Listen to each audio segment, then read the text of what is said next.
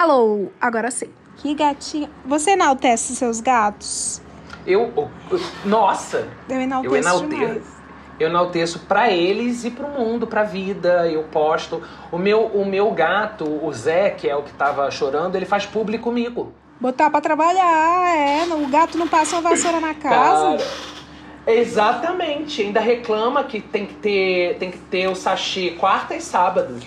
É Se não, reclama. Tudo na mão, né, neném? Que é tudo na mão. Cara, você tem uma ideia de tanto que eu amo gato, quando eu era criança, que minha mãe, né, morava com minha mãe, eu, a gente chegou a ter 42 gatos. Esse número é real. Caraca. 42. Podemos começar, Rods?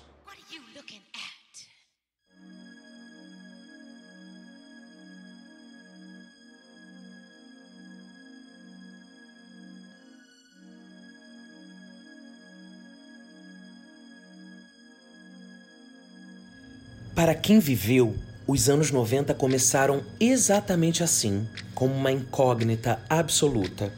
O fim da história tinha sido recém-decretado com a queda do Muro de Berlim. As utopias se retiravam de cena e a única esperança razoável era de que o Brasil ganhasse uma Copa. O que haveria quando chegássemos lá do outro lado, em janeiro de 2000? Um mundo sem fome e sem guerras? Contatos com extraterrestres? Ou o fim dos tempos? Não dava sequer para arriscar. Hoje, com a cabeça no lugar, só o que dá para dizer é que os anos 90 foram belamente imprevisíveis. Teve quem se perguntasse diante de todo aquele turbilhão: onde é que isso vai parar? O ano 2000 chegou, o mundo não acabou e até hoje ninguém sabe a resposta. Esse é o trecho da apresentação do Almanac Anos 90, do jornalista Silvio Essinger.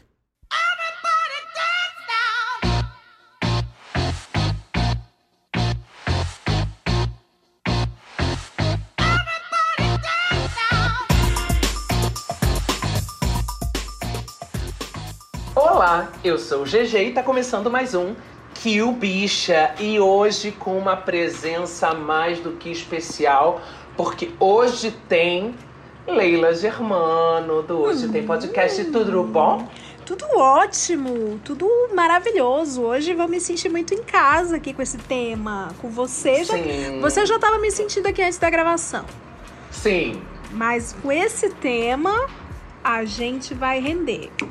Viu, ouvinte? E é isso. É, é, é, eu te convidei porque eu sei que você é uma podcaster convidada que rende.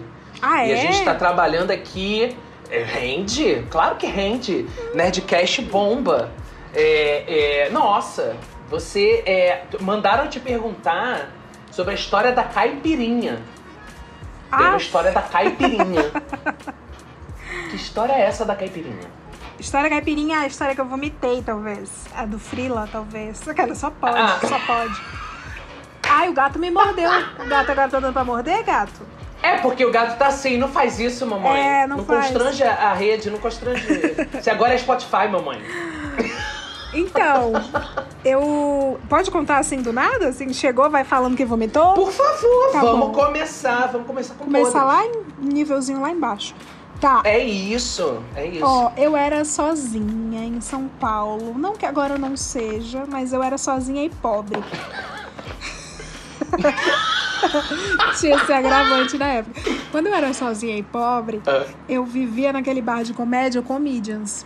Que eu tinha muitos amigos comediantes na época. amo. E aí, Amo os muito. meus amigos me colocavam, tipo, na fila do VIP, sabe? Quando os amigos artistas vão se apresentar, eles te botam na fila pra assistir de graça. Aí, Maravilhoso. é, como eu vivia lá porque era de graça pra assistir, é um cara frila, eu fazia planejamento estratégico para as agências de propaganda. Um cara surgiu com frila, falou assim: "Leila, tudo bem? Gosto muito do, do seu trabalho no Twitter, eu era twitteira. Aí ele, eu sei que você Oh. faz estratégia, queria que você fizesse estratégia para minha rede de restaurantes. Falei, que legal. Agora você é uma Sim. pobre com frila. Ou seja, você é algum dinheiro menos pobre neste mês. Sim, Aí ele falou- exato. Vamos, vamos fazer uma reunião onde você sugere. Aí eu falei, onde que eu sugiro? Um resta... Ele queria um restaurante, um bar. Aí eu falei, onde? Onde eu não pagava o couvert Eu falei, o Comedians, vamos pro Comedians. Amo. Nick e eu, o Comedians na época bombava, era tipo 2010. Era tipo novidade na Grande São Paulo. E a fila do Comedians era quarteirão. Aí- Aham. No quarteirão do Comedians ficava os camelô bebendo, vendendo bebida e tudo. E a caipirinha era. Caipirinha de camelô, né? Vocês sabem, é barato. Sim.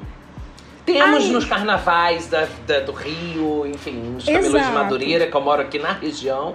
Então sei bem. E eu achava por, achei por bem beber, fazer meu esquenta na fila quilométrica antes do Frila chegar pra eu não gastar dinheiro lá dentro no bar. Ah, Aí eu bebi uma caipirinha de morango, guarda essa informação de Ok. morango. Uhum. A fruta é muito importante.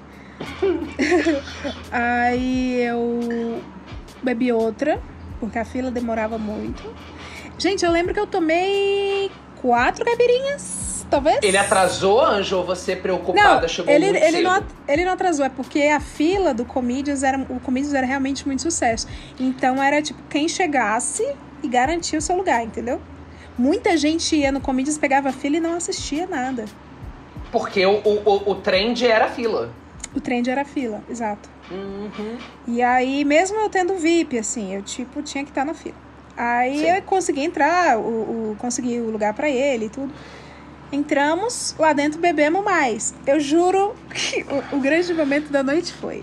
Eu tava bebaça, com certeza o meu o, o cara levou a gerente dele, a gerente das lojas, gerente geral.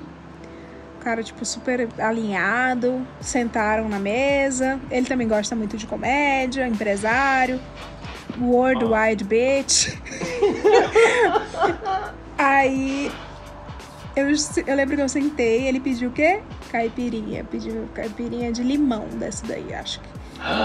Aí eu bebi. Registrei a fruta limão também. Limão. Essa eu não preciso lembrar. Ok. Menina, eu sei que eu. Eu não sei se eu tô misturando as histórias. Tem duas histórias que eu vomitei Comedians. Teve duas que eu. Não, acho que é essa mesmo, acho que é essa mesmo. Você tomou caipirinha hoje? Não, hoje não. Hoje, Então, ok. hoje eu fui Então, apenas ok. correr. Não, aí eu, eu fui. Eu lembro que eu levantei falei só assim pra eles. Com licença, eu vou ao toalete. E isso na hora que o, o primeiro MC, né, do show fala assim: Boa noite, senhoras e senhores, está começando mais um show aqui no Comedians Comedy Club. E isso, o show começando full. E eu falando, com licença, eu vou ao toalete. Foi só isso. Aí sabe quando você tá bêbada, que você anda, parece que tá, você é a Gisele Bündchen. O bêbado Sim. sensual. Eu sou a bêbada sensual. Tem bêbado, tem bêbado que é triste. eu- e eu sou sensual. Você eu te também? entendo. O olho, fi- o olho. Lógico, o olho fica meio tom aqui, caído. Caído. Uhum. Com uma sobrancelha aqui, porque você tá tentando levantar as pálpebras, não rola. Uma Autoconfiança. É uma autoconfiança que você não tem na E vida. você pensa, estou cambaleando? Faça um desfile. Desfilo. Então, e você acha que tá todo mundo te olhando e as pessoas estão cagando pra você. E você fala assim, já que todos me olham, que olhem com, com todo o meu glamour. Mas enfim, era apenas uma bêbada indo ao banheiro, passando na frente do show. Eu lembro que eu fui ao banheiro, menino. Aí eu lembro que eu fui fazer xixi. Essa parte eu lembro. Uhum. E o xixi do bêbado, do- o xixi da mulher bêbada, é um xixi debruçado. Tu senta, debruça e deixa a natureza seguir seu curso. E o respirar, é, sei lá, é uma brisa boa o xixi bêbado. Ah, Tudo, tudo parece que tá mais aguçado, né? Sei lá, a respiração, tudo é melhor. Enfim, E tem uma duração maior do que o normal. Sim, então você fica ali sim. curtindo aquele alívio por mais tempo. A sensação do alívio é uma É. Eu acho que o Vic Vaporub foi inspirado numa mijada. Que é na mijada de um bêbado. É, que é um alívio realmente. alívio rápido. É um alívio é- e recompensador. Exato. Aí é isso. Fiz xixi. Espero que eu tenha me limpado. É, tomara. Essa parte eu não lembro, espero que sim. Aí lembro que deitei no chão. Isso era o banheiro do deficientes. Deitei no chão. Deus. Dur- e dormi. você dormiu. E eu dormi. Eu achei por bem dormir no chão. E o banheiro na época era. Eu acho que esse banheiro ele era a porta de vidro fosco. Eu lembro que eu acordei. Pra mim, eu juro que eu só dormi. Um pouco. Eu juro que eu só, tipo, deitei e fechei o olho e abri o olho. Pra mim foi isso. Ah. Mas eu acordei com as pessoas falando assim: tua pessoa tá deitada, tua pessoa desmaiada. Tem uma pessoa morta, tem uma Morta. sombra Eu- deitada. eu- Chama a polícia. Eu ouvia pessoas preocupadérrimas assim, e eu olhei, e aí eu fiquei preocupada quando acordei. Eu falei assim: nossa, gente, quem será? Aí eu me dei conta: caramba, sou eu. Aí depois eu ouvi a voz da gerente do cara lá: Aham. Leila?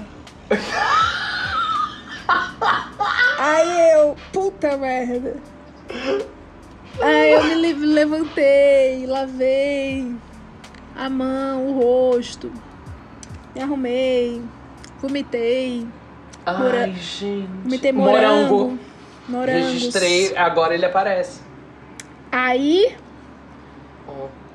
voltei, ela jamais esquecerei dela passando água na minha testa e me limpando. A moça queria me contratar. Meu Deus. E aí eu pensei assim, Leila, o que é que o primo rico faria? Mentira, que ele não existia. ele não existia naquela época. Mas eu falei assim, Leila. Imaginem que eu tenha dito isso. O que é que o primo rico faria? O primo rico diria. Segue o baile, gata. Mentira que ele não diria isso jamais. Eu falei assim, volta pra mesa, você precisa desse frila. Não importa o que aconteceu. Nada Sim. aconteceu aqui. O que aconteceu aqui? Não aconteceu nada. Nada. Aí eu falei pra ela, imagina, tô ótima, vamos lá? Aí ela falou assim, o show acabou. Vamos lá pro hospital, meu amor, que você tá cambaleante. Não, ela falou, o show acabou. Ai, gente. Eu falei, como assim o show acabou? Acabou o show. E aí eu olhei o movimento do banheiro, as pessoas lavando mão, as meninas tudo Do tipo, vamos embora. passando batom pra dar, porque ela tava na hora de Assim, dar. lógico. Aí eu. Acabou, mas assim, os comediantes todos, ela. Uhum. aí eu pensei, ai meu Deus, que vergonha, que vergonha.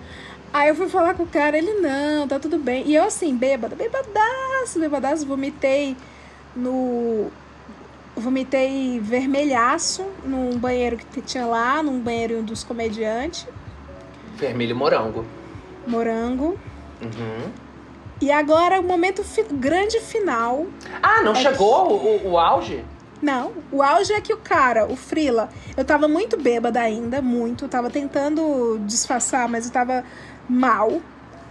E aí eu comecei a passar mal do estômago. Porque foi muita cachaça vagabunda. Aham. Aí ele, eu vou te deixar em casa. E assim, o cara é um lorde. Aí ele falou, não, não deu pra gente conversar hoje. Não, mas imagina, imagina, você não tá bem. Aí eu, não, mas vamos, mas... Aquela precisando pagar o empréstimo É do o Itaú. poder dos views, meu amor. É o poder dos likes. Você podia fazer o que você quisesse você sair como criativa. Pessoa livre É. e criativa. Mal sabia aquela Leila de 2010 que Ah. tudo isso viraria pauta de podcast em 2020. Ia render programas e programas É. e programas. O primo rico tá certo, a gente dá um passo pra trás. Aquela, o pri- o primo rico nunca disse nada. E o primo rico assim, cara, eu vou processar essa garota. Eu vou botar Porque a ela culpa, tá, porra, queimando o meu conteúdo. eu vou botar a culpa de tudo que eu faço de merda no primo rico e vou dizer que eu interpretei desse jeito. É, mas o primo rico tava certo, era, era isso. Aí, cara, eu sei que ele me deixou em casa. Grande momento agora. Eu morava, tipo, perto do Comídios. Eu morava na Marquês de Paranaguá, tipo, pertinho. Aí ele pegou, me deixou no carro e eu tava assim, zonza, morrendo de vergonha. Ai, claro, né? Não peguei o job, peguei uma vergonha, fiz o homem gastar dinheiro e se tacar até lá. Ni que ele deu a curva pra entrar na minha rua, eu gofei. No carro dele. No carro. Uhum. E aí? E aí ele virou um grande amigo meu depois e eu peguei frila sim. Ai, amo, Virou um grande amigo meu, um grande amigo. Mas é porque ele é de uma, ele era de uma rede de restaurantes. Sim, sim, não. É, ele achou isso tudo bizarro, foi um primeiro contato bizarro. Mas ele foi um cara super generoso na minha vida. Ah, É, e ele foi tipo, na época, ele, é um, ele foi um mecenas quase pra mim, porque ele é um cara casado. uhum, É, é muito louco, né? É um cara com a família, casado. Ele nem morava no Brasil na época, ele vinha muito a negócios. entendi. Amigo de vários artistas amigos meus. Então ele sempre tava junto com esses artistas, a galera do teatro e tudo. E ele sempre me passou, depois disso, jobs e coisas pra fazer e frilas. Teve uma época que eu trabalhei com a Bibi Ferreira no teatro. Nossa. E, ela, e ele ajudou a gente também. Então, assim, é, eu me senti muito, na, muito perto de um mecenas mesmo. assim, eu tive a Uhum. oportunidade de viver com. é, é, orbitar com uma pessoa dessas muito generosa assim eu lembro que ele me pagou um curso de inglês um- eu acabei nem concluindo nem fazendo mas ele me ajudou com material com tudo e eu era muito fodida então eu tipo dei muita sorte com esse cara Onde muita estará sorte. ele hoje? onde tá É. Hoje ele mora em São Paulo, ele continua com as empresas dele, ele agora Hoje tem. ele é o Roberto Justo. Eu não, eu não gosto de falar o nome dele, porque. Não, não precisa. Não gosto de ficar identificando gente rica, não. Mas ele continua Sim. rico, né? Continua rico aí. Amo. Mas e ele. continua amigo. Continua amigo, continua amigo. Ai, que delícia. Mas agora Cara. eu não preciso mais financeiramente de tanto, né, da ajuda dele como antes. Então, Mas é foda-se muito. ele. é, mas, é, mu- mas é muito louco, assim, é, como as pessoas são. é, acabam sendo tipo plantinhas que só precisam ser regadas, né? E ele. Somos todos, exatamente. E ele, ele foi uma pessoa muito importante, assim, no meu cultivo como, como profissional de marketing na época, como pessoa sozinha em São Paulo, era muito. Era muito você percebeu, né? Eu era uma pessoa completamente sem noção. totalmente cabeça de vento. Qual é seu fazia signo, Leila? Câncer. Câncer. Da onde? Da onde vem isso? Tu sabe teu ascendente? Menino, o meu, o meu mapa astral eu já fiz, é uma baixaria. É tudo câncer gêmeos, câncer gêmeos, câncer gêmeos. É, uma- é- é só ah, isso. tá explicado. É binário. Não, agora tá explicado, gêmeos. Por quê? Louca. Sim. É é uma louca, é uma louca ah, amorosa, é uma louca é, romântica, é uma Gra- louca. Grata. Amorzinho. Uma louca grata. Isso. E- louca grata. Minha lua é em câncer. Eu sou de leão, com ascendente em escorpião. Poderia ser filho do demo, mas eu tenho uma lua em câncer. Que me Ah. redime. Mas câncer Me traz rancor- uma coisa amorosa. rancoroso. É rancoroso. E junta com o meu escorpião, é, eu fico bem rancoroso. É que o leonino é assim. É, se você me der holofotes, eu esqueço tudo. E a gente passa por cima disso. Entendeu? Eu amei. Ai, eu amo rancor também. Eu amo, minha religião. Cara, eu tenho. Eu, eu fui me tornando rancoroso com, com, com a maturidade. Eu tenho 37 anos. Depois dos 30. Porque antes eu era só otário. Aí com 30 anos eu fui ser menos otário porque eu passei a lembrar que, tipo, não, você já me fez isso, não vai fazer de novo. E dizem que depois dos 30 parece que o ascendente vai chegando mais forte. Então as pessoas hoje têm um medinho de mim que não tinham antes, que era só o leão de frente. Então hoje Ai, tem uma gente. coisa e melhor não mexer muito com o GG. E no final eu continuo sendo otário, mas com um- um- um- uma embalagem de pessoa malandra. Só embalagem. Eu preciso fazer meu mapa astral pra saber direito quem eu sou. Eu não sei, Ih, não. amor, eu posso te dar essa consulta porque eu, olha, eu sou a louca dos signos real. Assim, Cada site que eu faço dá um resultado. O outro deu que era Capricórnio, não sei o quê. O último que deu, Câncer Gêmeos, Câncer Gêmeos, Câncer Gêmeos. eu não vou estar fazendo aqui publi porque realmente não sou obrigado, porque as pessoas não estão me pagando e eu tô precisando, inclusive. Mas, em, em off, eu posso te ajudar com isso, que tem coisas gratuitas na internet e que dá pra gente traçar teu destino e dizer, inclusive, por que esse mecenas apareceu na sua vida. Amor, tem uma coisa que, antes da gente entrar, porque a gente realmente tá fazendo um programa inteiro sem entrar no tema do programa. É Mas verdade. tem uma coisa que se, se chama carisma. E carisma ou se tem ou não se tem. E você, meu amor, transborda carisma. Então, real oficial. Por isso, né, mecenas e mecenas aparecerão, é, plant... é cultivo ou é colheita do plantio e a gente planta muitas vezes sem querer, sem saber. Planta na vida, natural, do tipo, você, Leila, eu, GG, e você tá aqui cheia de amor, batendo um papo comigo, foi super carinhosa comigo. Se Cara, manque. isso é muito Vocês fofa, não viram, Leila, ele você fez é um fofa. gesto muito escroto. Você é maravilhoso. Pare com isso. e, não, e sobre some, esses some elogios, sim, é esses elogios aí, você bo- pode botar no meu LinkedIn que eu aceito. Eu Amo. eu amo Não, eu botei hoje. No, eu tuitei hoje assim. Vou gravar hoje com uma pessoa famous e eu amo gente famosa que é gente da gente. Porque é isso, gente. Vamos ser povão. É muito mais gostoso ser povão do que ser o ó, ser. Sabe? Enfim. Mas viemos aqui falar de anos Cachaça. 90. Anos 90. Cachaça. Cachaça. Eu, o meu primeiro porre foi nos anos 90, com 15 anos. Eu fazia teatro também. E é, na estreia da minha primeira peça profissional, com 14 para 15 anos, da minha mãe ter que me buscar no centro da cidade. E a minha mãe conta, eu realmente não me recordo. Ela sabia que tu bebia? Não, mas a minha mãe achou divertido, graças a Deus. Ela não me espancou. Porque ela. Eu vim no ônibus lotado, gritando: Mãe, eu te amo. Com- É, Oh, eu é acho que eu é- é- iria. é- Então, Uma criança- é uma criança bêbada? não é. Sim, sim, sim. Mas eu realmente, graças a Deus, eu não tenho essas memórias. Mas eu acredito na minha mãe porque eu lembro de entrar no ônibus. E depois eu não lembro de mais nada. Já adulto, é um outro episódio de bebida, porque eu tenho fígado fraco. Então a bebida me pega com força. Eu tô até, inclusive, aqui tomando um H2O com gin. Pra eu Sei. ficar o quê? Mais solto, mais à vontade. E daqui a pouco, terminou aqui, vou vomitar. Mentira. eu botei fraquinho. Mas eu sou desses, eu tenho fígado fraco. E já adulto, já trabalhando, eu ainda morava com a minha mãe.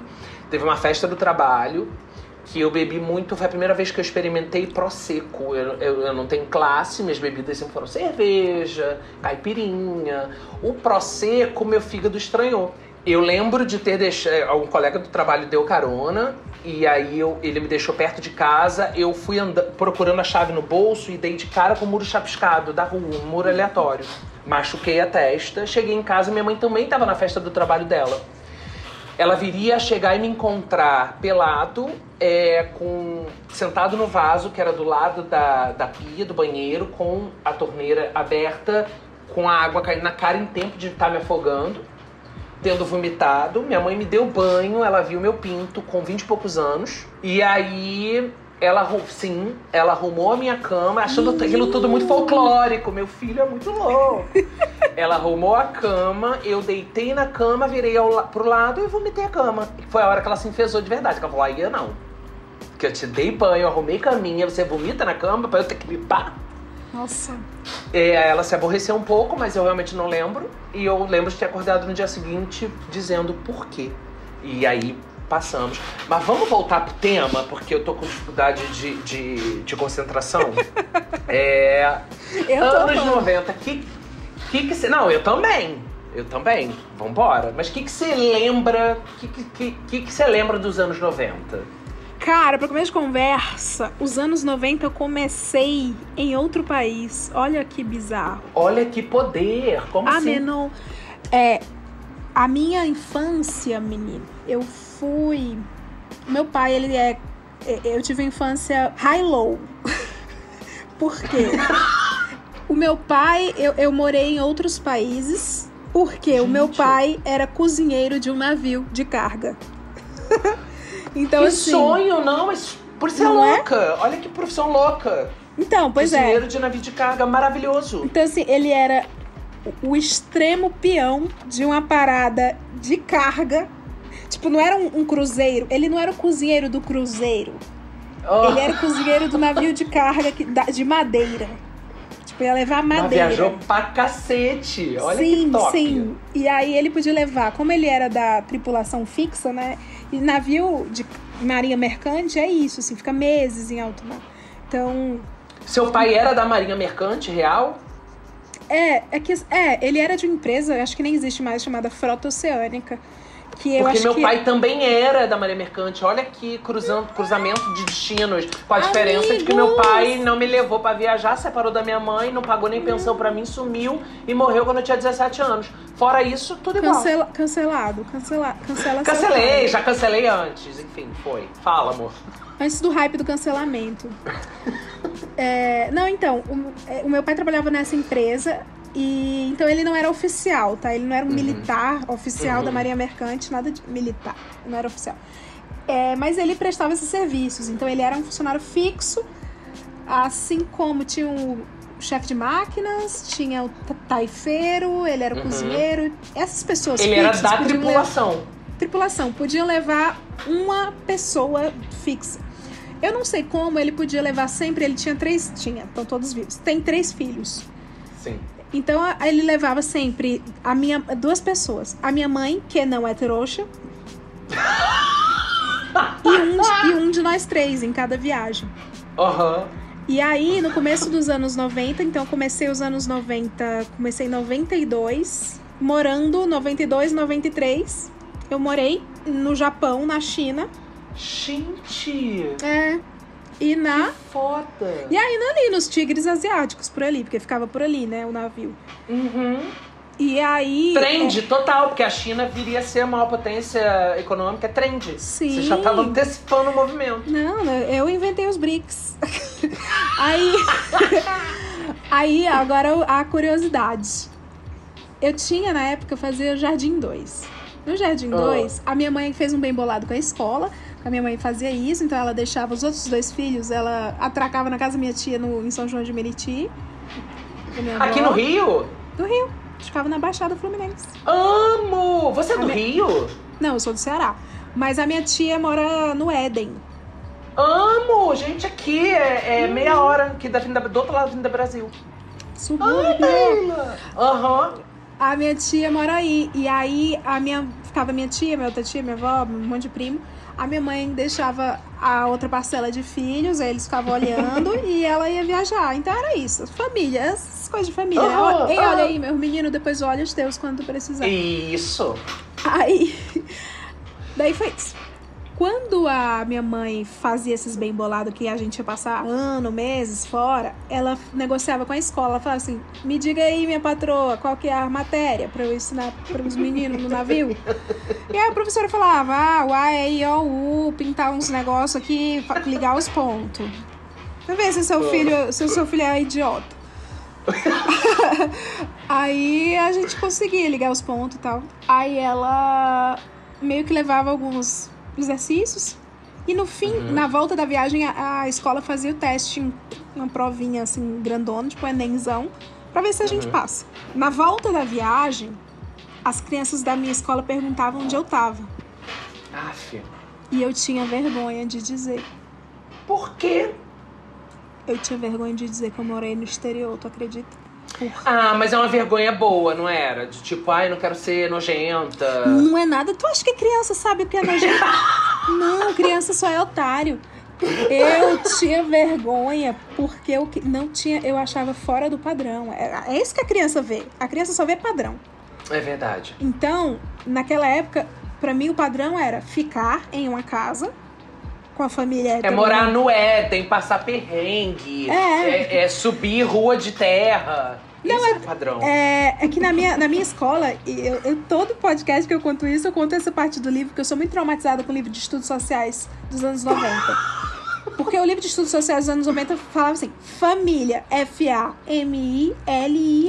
Família. Aí tem mamãe, papai, um menino e uma menina. Mamãe é loira, papai tem um cabelo marrom e um bigode marrom. É. Menino e menina. Menino marrom, menina loira. O menino puxou o outro. puxou. Não é isso? Essa era a família. Exato. Aí, mamãe. Não, aí tem assim: ma- mamãe arruma. Mamãe lava a louça. Papai trabalha no escritório. As frases. A criança brinca. A menina brinca de boneca, o menino joga bola. É isso. Uhum. E eu aprendi isso. Quando eu voltava do, do- das viagens exterior, as crianças ficavam onde tu tava. E eu me via na obrigação de ter um papai do escritório, que não tinha, pois meu papai ficava fritando bife num subsolo de um navio. Todo Era no escritório flutuante. né? É, mamãe não estava em casa, arrumando a casa. Mamãe estava num camarote de um navio. Camarote é os quartinhos. Um camarote de um navio. Ou então batendo perna, comprando coisinha. Muamba. E eu tava longe dos meus irmãos. Então isso eu achava muito errado, sabe? A minha Você, família. Eu você- muito- morria de saudade? Não. Ah! Não, do, do quê? Otários, vocês Não. ficam e eu vou. Do que? Do terceiro mundo? Tô brincando. tô brincando, tô brincando. Eu não tinha, mas sério, eu não tinha não, não tinha não. É... Porque tinha muita coisinha, tinha Pokémon, né? Tinha Pokémon, tinha Power Rangers, tinha Dragon Ball. Sim, sim. Já tinha isso, Cavaleiros do Zodíaco. No, Super 92 já tava bombando lá. Gente, você conheceu os Cavaleiros de Zodíaco antes de todos nós. Antes, antes de tudo. Porque eles são de 86, mas chegaram aqui em 94 na manchete porque eu via. E Power Ranger e, e Dragon Ball, Doraemon, tudo isso. Tudo isso eu conheci antes. Aí, mas eu mentia na escola. Aí eu, o, o povo falava assim: o teu pai faz o quê? Onde é que tu tava? Aí eu mentia. Eu falei assim: eu tava doente. Aí o que é que tu tinha? E o pessoal, as famílias conversando no conselho de classe, essa menina realmente é muito doente, porque ela passa anos e anos fora da escola. Que problema, a gente precisa ajudar. E eu dizia que eu tinha dor de cabeça. Ó, a dor de cabeça. 12 Sabe meses. uma mentira que eu contei com 10 anos e que eu fui. Ah. Cara, a professora foi muito cruel comigo? Eu decidi que minha mãe era parecida com a Adriana Esteves em Renascer. Não me pergunte por quê, porque minha mãe tem a- o rosto meio redondo, meio quadrado, igual da Adriana Esteves. É. E aí eu, eu inventei na escola que a Adriana Esteves era minha prima. Ah. E a professora foi, pô, uma mentira fofa. A professora foi super escrota, porque virou uma fanfic tão grande que a professora fez questão de me desmascarar na frente da, da, da turma toda. Eu tinha 10 anos, cara. Olha que, Que escrota. rapariga! Ela quebrando o lúdico, lúdico da criança. Exatamente. Criança não mente, criança é lúdica. Essa rapariga. É isso. Ridícula, mas uma fala. Eu só eu sei pontuar. Mas é isso, eu, eu menti, disse que eu tinha dor de cabeça. é, É isso, mas é isso. Aí nos anos 90 começou assim. Aí eu voltei, meni- menina, eu saí de lá, teve um terremoto que destruiu, foi tudo no Japão. Foi, foi o tempo de eu sair. Quando eu voltei no Brasil, pisei no Brasil, a moeda era outra. O real Era o real. foi de 93 pra 94. É, e o Ayrton Senna morreu. É. Menino, tudo mudou. Assim, é, parece que eu tava na casa do Big Brother. Vi- vivendo num mundo Japão. Saiu com pandemia louca, né? Tipo, o que É, aconteceu com eles. exatamente, exatamente. Saí tinha pandemia. E Quando eu voltei, a moeda era outra, não era mais cruzeiro. A minha mãe, a- eu lembro dos nossos pais ficavam tudo no caderninho, anotando, fazendo a transição. E a gente, mãe, deixa eu jogar videogame na, sei lá, na locadora, né? Que chamava. Aham, Tinha tia. na locadora, aí elas. "Shh, Peraí que eu tô anotando aqui. ninguém-" Os pais da gente, ou o jovem que tá ouvindo, a gente, por muitos meses, não recebeu amor dos nossos Não. pais, porque eles estavam anotando sobre a, a moeda. É, convertendo era era era URV, não, era Cruzeiro, depois virou Cruzeiro Real, cara, eu lembro. Virou Cruzeiro Real, depois virou URV, que foi a transição pro Plano Real, que fizeram um filme outro dia aí, enaltecendo o Fernando Henrique, que foi a única coisa que, que presta, que ele realizou, que é que real. ele fez. Foi Abertura de Real. crédito. Abertura de crédito. Isso. Sem ele não haveria parcela. Eu amo que ele fez parcela. Eu esfrego a parcela na cara de todos Sim. os gringos. Vocês têm. Ai, porque não sei o quê, porque a gente tem o Macron. Ai, vo- vocês parcelam o Macron? Exato. Melhor. Cara, eu comecei os anos 90 é, num, no- no- numa tour muito contrária. Eu comecei com a falência da minha mãe. Minha mãe era uma mulher da Zona Sul. Aí meu pai foi morar é, em Bangu. Não sei se você vai conhecer, mas os meus Não. ouvintes cariocas conhecem. É, eu saí, é, minha mãe saiu de Botafogo e foi morar em Bangu. E eu já falei, depois que eu cresci, eu perguntei pra minha mãe por quê. Foi morar em Bangu, que foi onde eu nasci. E aí, que é tipo o extremo oposto, zona oeste do Rio, barra pesada, perrengue. Minha mãe, quando foi morar, ela foi morar num condomínio. Isso ainda era anos 80. Ela foi morar num condomínio novo que tinha de luz na rua, era uma tocha em cada ponta da rua, uma tocha com fogo. Meu era, era uma coisa Deus. lúdica, uma coisa xena. O condomínio da Ku Klux Klan. Aí, beleza. Aí deu merda com o casamento com meu pai, blá blá blá. Começamos os anos 90 com a minha mãe voltando então pra Botafogo, iniciando ali um caminho de quê? De salvação do filho. Vamos dar pra esse filho, porra, uma infância Zona Sul, Rio é Zona Sul, né? Que as pessoas acham que o Rio é Zona Sul. E aí, é, deu merda, minha mãe brigou com meu tio, porque deu uma treta lá e eu sei que meu tio sacaneou minha mãe. É, agora eles estão de bem, então tio, essas informações são as que eu tenho do passado, tá? É, tá tudo bem agora, somos uma família feliz, né? Mentira. Aí é, a minha mãe, aí minha mãe saiu de Botafogo, a gente foi morar no pé do morro, no Lins de Vasconcelos, perto do Meyer. E assim foi o início dos meus anos 90, tipo, e entrou bala perdida em casa, a gente precisa se mudar. Aí fui pra Campo Grande, foi onde teve o caos da, da escola da, da Adriana Esteves, minha prima, que era uma grande fanfic de criança. Ah, então, assim, a minha infância foi uma derrocada. Mas sabe que eu amo ser suburbano? Eu falo zoando. Mas é isso que eu, que eu tô falando, assim, de, de ser povão. Cara, o povo aqui aqui no Rio, o povo é muito besta que mora na Zona Sul, o povo se acha muito. E o mais legal é pé no chão, é cervejada, é gente vomitando, passando mal, é samba, eu fui criado no samba. Minha mãe sempre gostou disso, ela namorou diretor de escola de samba, então eu acostumei a dormir no carro com bateria comendo no ouvido e eu dormia, que a criança gordinha come e dorme. E é, eu amo É ser isso. da vida real, amo mesmo. E, e foi ótimo por isso, mas passamos muitos perrengues, mas eu, cara, eu, eu amei muito os anos 90, porque eu entrei nos anos 90 com 6 anos, que eu tinha em 90, e saí dos anos 90 com 17, pode ser? 16 para 17. Então aquele, aquele âmago ali da infância e adolescência, anos 90. É Umba Umba Ubaê, é, que é a, a, a banheira do Gugu. El Chan, eu era fã, o primeiro show que eu fui na Também. vida foi do El Chan. Eu chorava de emoção vendo, era a despedida da Carla Pérez. Minha mãe me deixou ir no show, eu tinha 14 anos, ela me deixou ir no show no Metropolitan Barra da Tijuca. É, Sim, cara, um- uma das coisas, as primeiras passagens é, emocionantes nos anos 90, minha mãe era muambeira, ela comprava é, é, uísque no Paraguai para abastecer casas noturnas que eu não vou falar o nome, no Rio de Janeiro, na zona sul do Rio de Janeiro, que vendiam à época o uísque do Paraguai. E minha mãe era garrafeira, era profissão. Que ela não era muambeira. Muambeira é brinquedo, muambeira é roupa. minha mãe era garrafeira. Garrafeira? Garrafeira, porque ela comprava bebidas. E isso era tipo a contravenção da contravenção. Só perdia pra droga. Pra tráfico de droga. Aí minha mãe, eu passei de ano em 92, aí minha mãe falou: vou te dar um presente. Você vai pro Paraguai comigo. Olha Conclusão, aí. foi maravilhoso. Paraguai remete a Éden. É, é chão de terra, feirinha da Pavuna. Você deve ter conhecido a Feira da Pavuna. Não, Não. era muito pequenininha. Não. Ah, tá. Que a Feira da Pavuna, São João do Meriti, é tudo ali. E parecia uma Feira da Pavuna mesmo, Paraguai. E na volta, o ônibus que a gente tava da, da, da, excursão dos bombeiros foi perseguido pela polícia.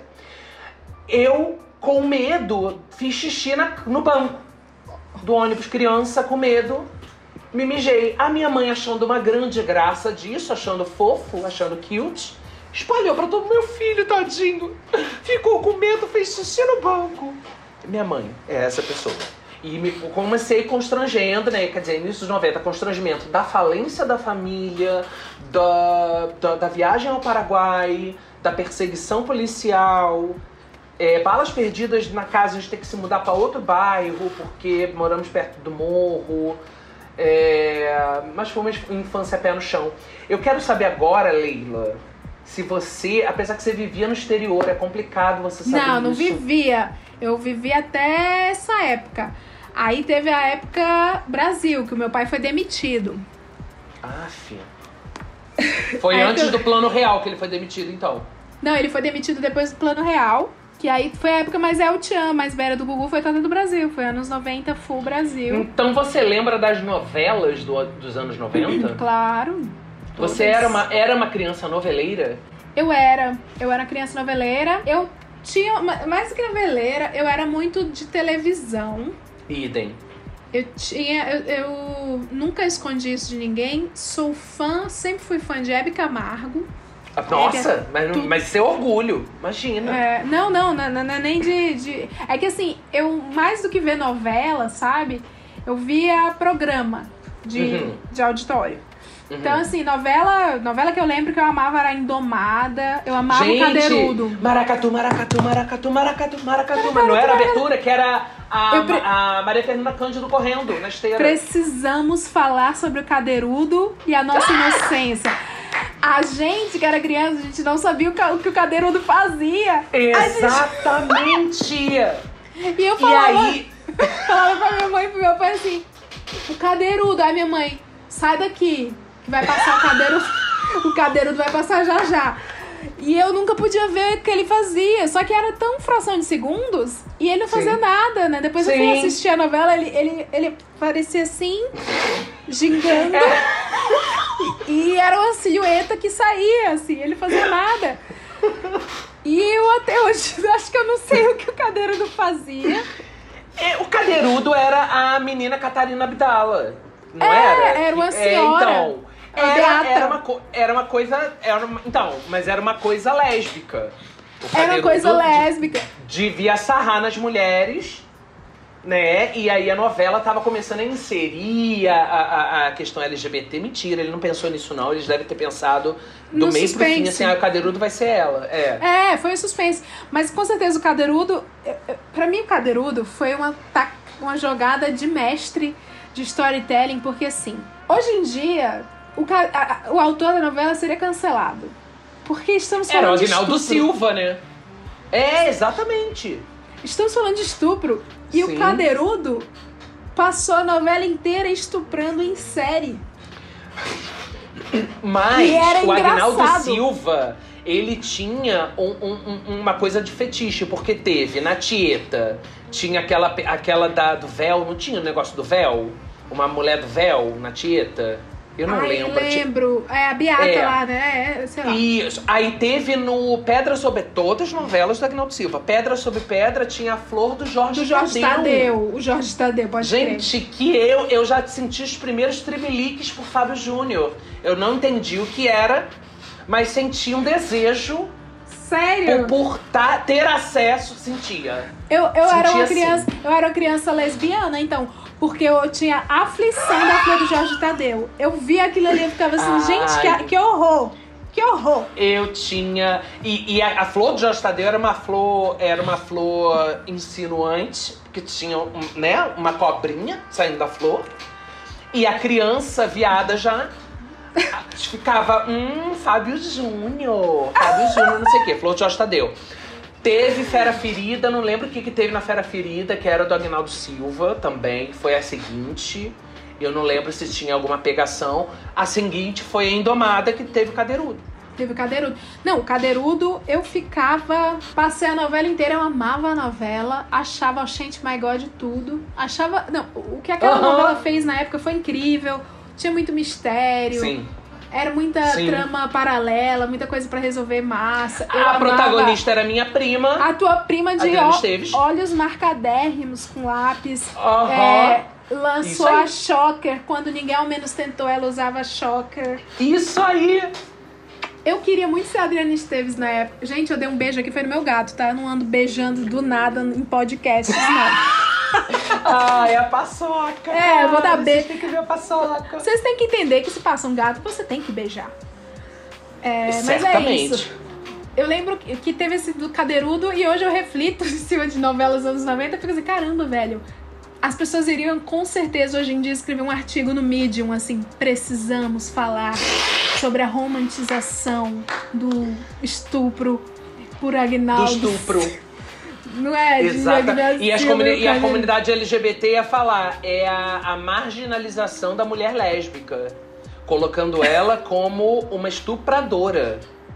Quer dizer, Pode ser, pode ser. complicado. É Mas porque- nos anos 90 tinha umas coisas muito loucas, cara. Você lembra? Esse, esse vídeo é um clássico. Da, daquele grupo indo no- na Xuxa, no Xuxa Park, cantando Don't Wanna Short Dick Man. Com as Sim. crianças assim com pompom. Don't wanna short. E eu amava essa música sem saber o que significa. Sim. E aí, nossa, a Xuxa, a Xuxa pegando no pinto do Mussum, falou: tá, tá, tá duro, Mussum.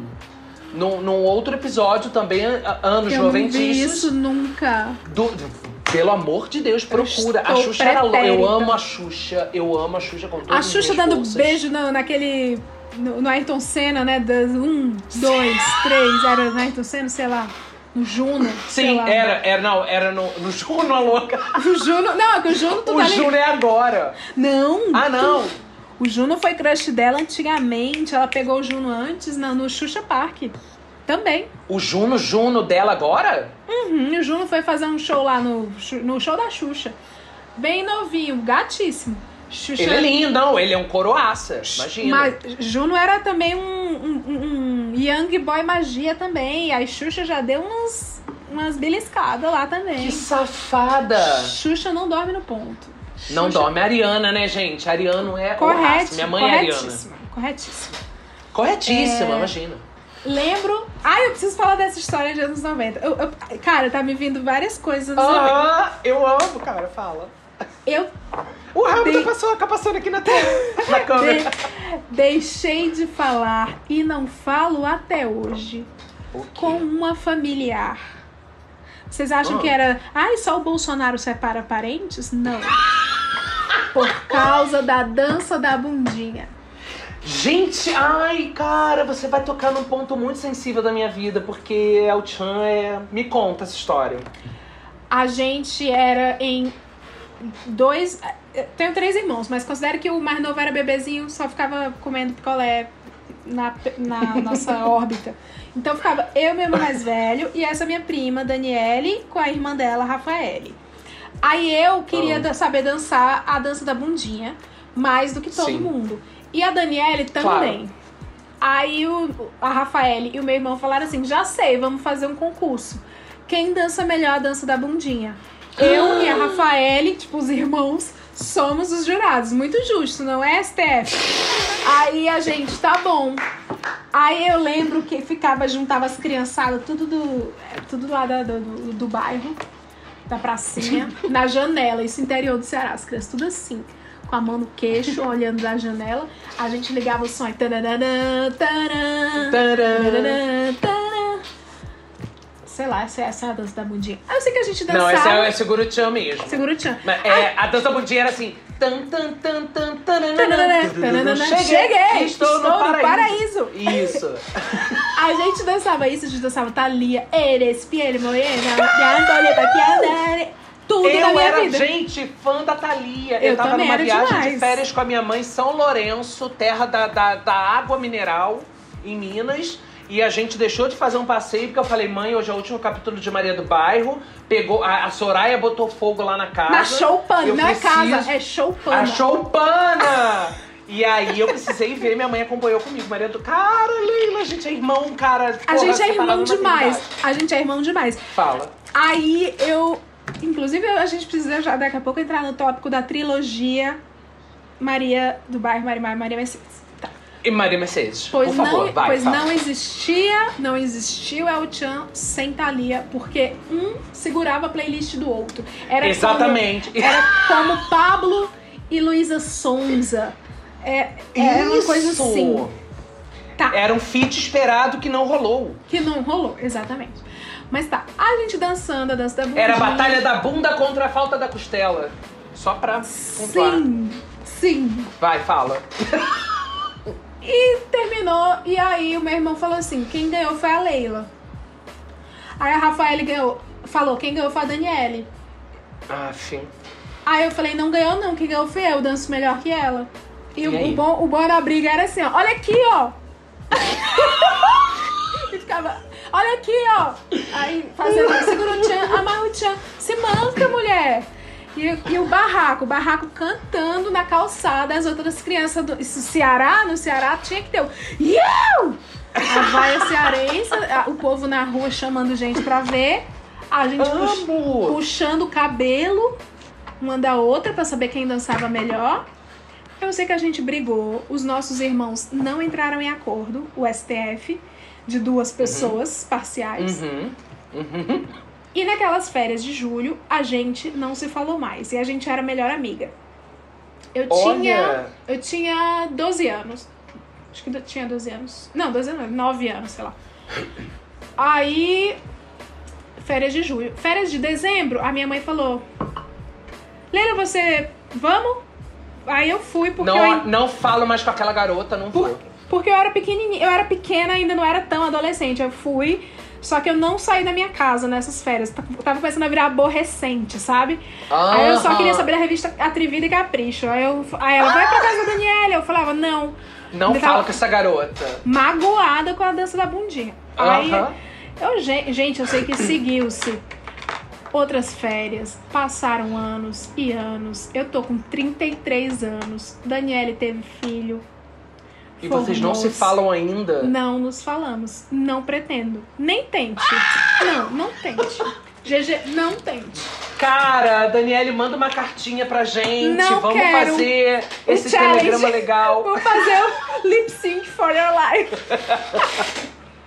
Cara, você me lembrou de uma história, parece fanfic, mas eu tenho um hall de amigos do passado que podem estar confirmando essa história. Eu ganhei um concurso da dança da bundinha numa excursão da minha vizinha que era guia de turismo. Uma excursão no sítio, eu, eu vou dizer o local, sítio Jonosaki em Itaguaí.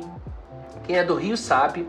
Quem foi do Rio nos anos 90 sabe que o sítio Jo- Jonosaki era trend. Era um local onde excursões e excursões iam. E eu ganhei, foi o concurso da dança da bundinha. Eu tinha 12 anos de idade. Eu concorri com meninas de 7 a 8 anos.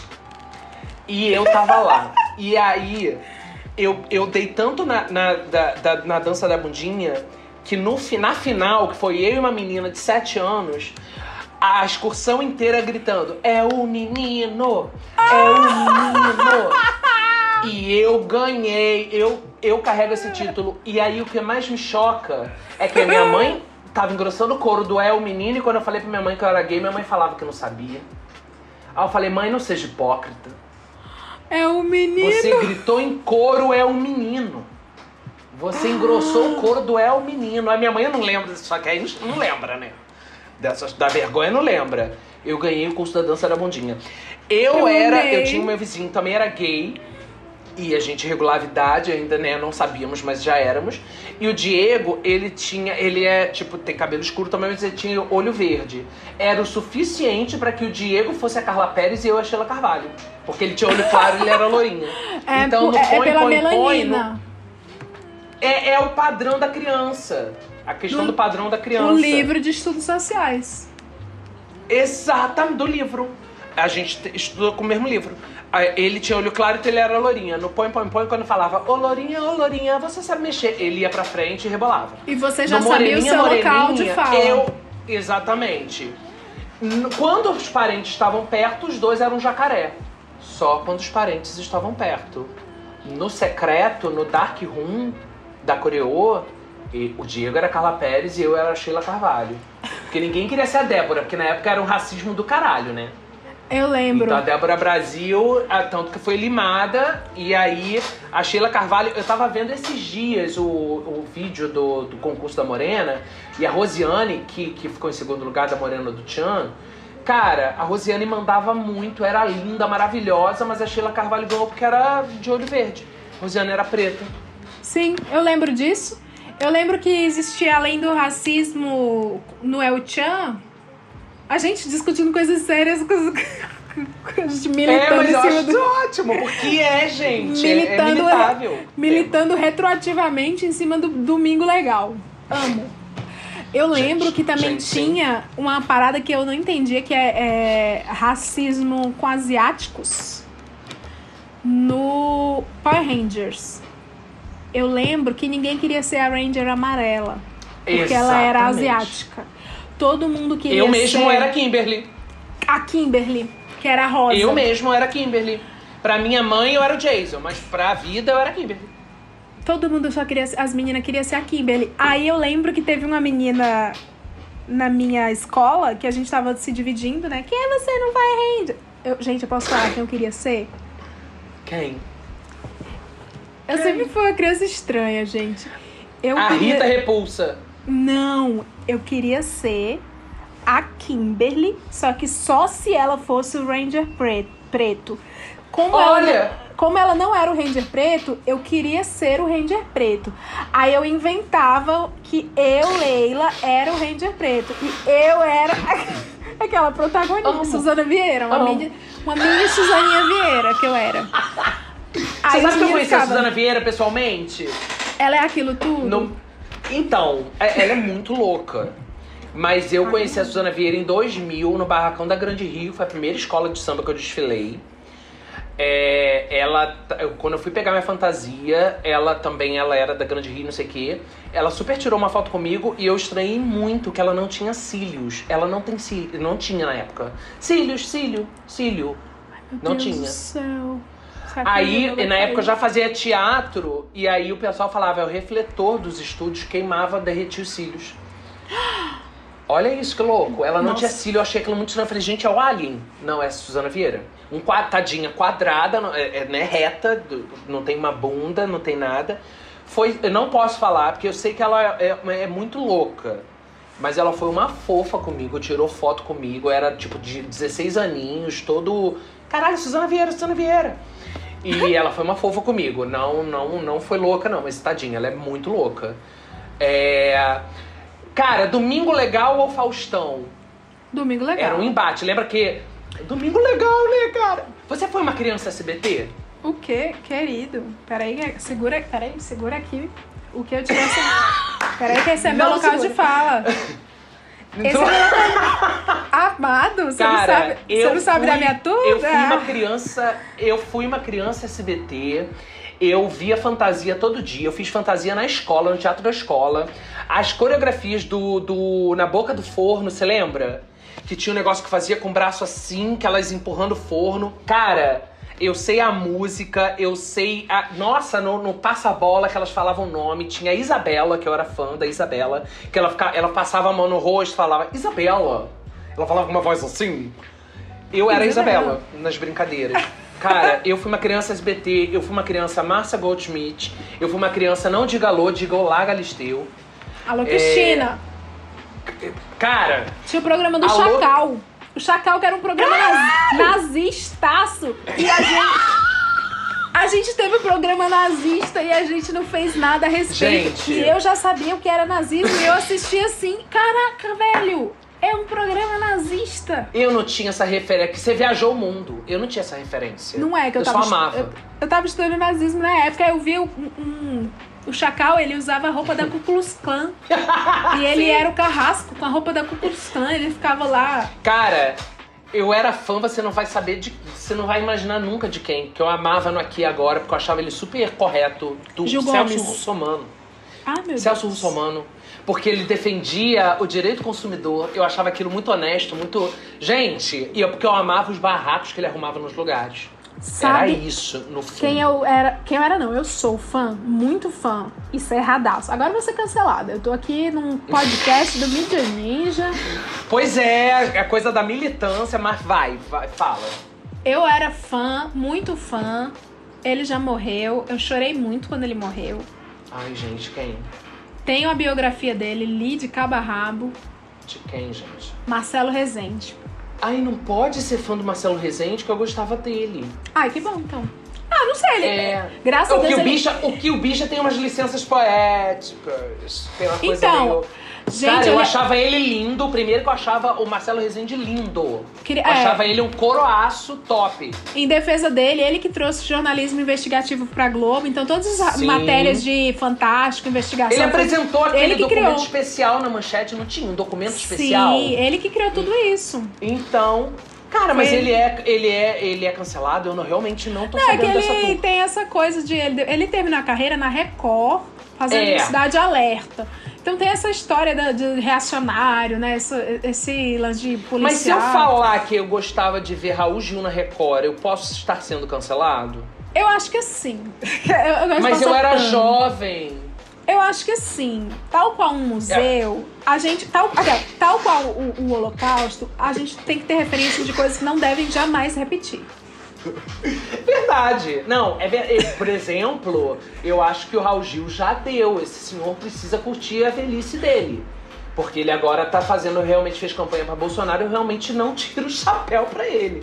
Agora, mas. E ficou é, cansado, ficou eu cansado o programa dele. Agora, ficou cansado. É. Agora, eu preciso dizer que eu amava Rinaldo e Liriel com suas roupas de casamento cantando música é, erudita. Caralho, sim! Eu tinha o, o CD do Robson Anjo. Vai ser assim. Quero e pra sempre vou. Você sabe, eu conto essa história pra todo mundo, já não é anos 90, mas é pra. é- é- eu conto essa história. Todo mundo aqui que tá Rod, que tá aqui ouvindo nos bastidores, vai falar assim: ah, lá vem ele falar isso de novo. Hoje tive uma conversa com uma colega do Media Ninja também, da Ninja Cash, a Isa, do, do Fronteiras, que é um podcast sério, mas nos bastidores a gente é, é, fala merda. E, e é uma coisa que não é anos 90, mas teve uma origem no meu ser, no SBT dos anos 90, que é. Olha ele aí, olha ele. Eu, é, é, eu participei do Popstars do Bros. Eu participei. Eu vou te dizer mais, Leila Germano. Hum.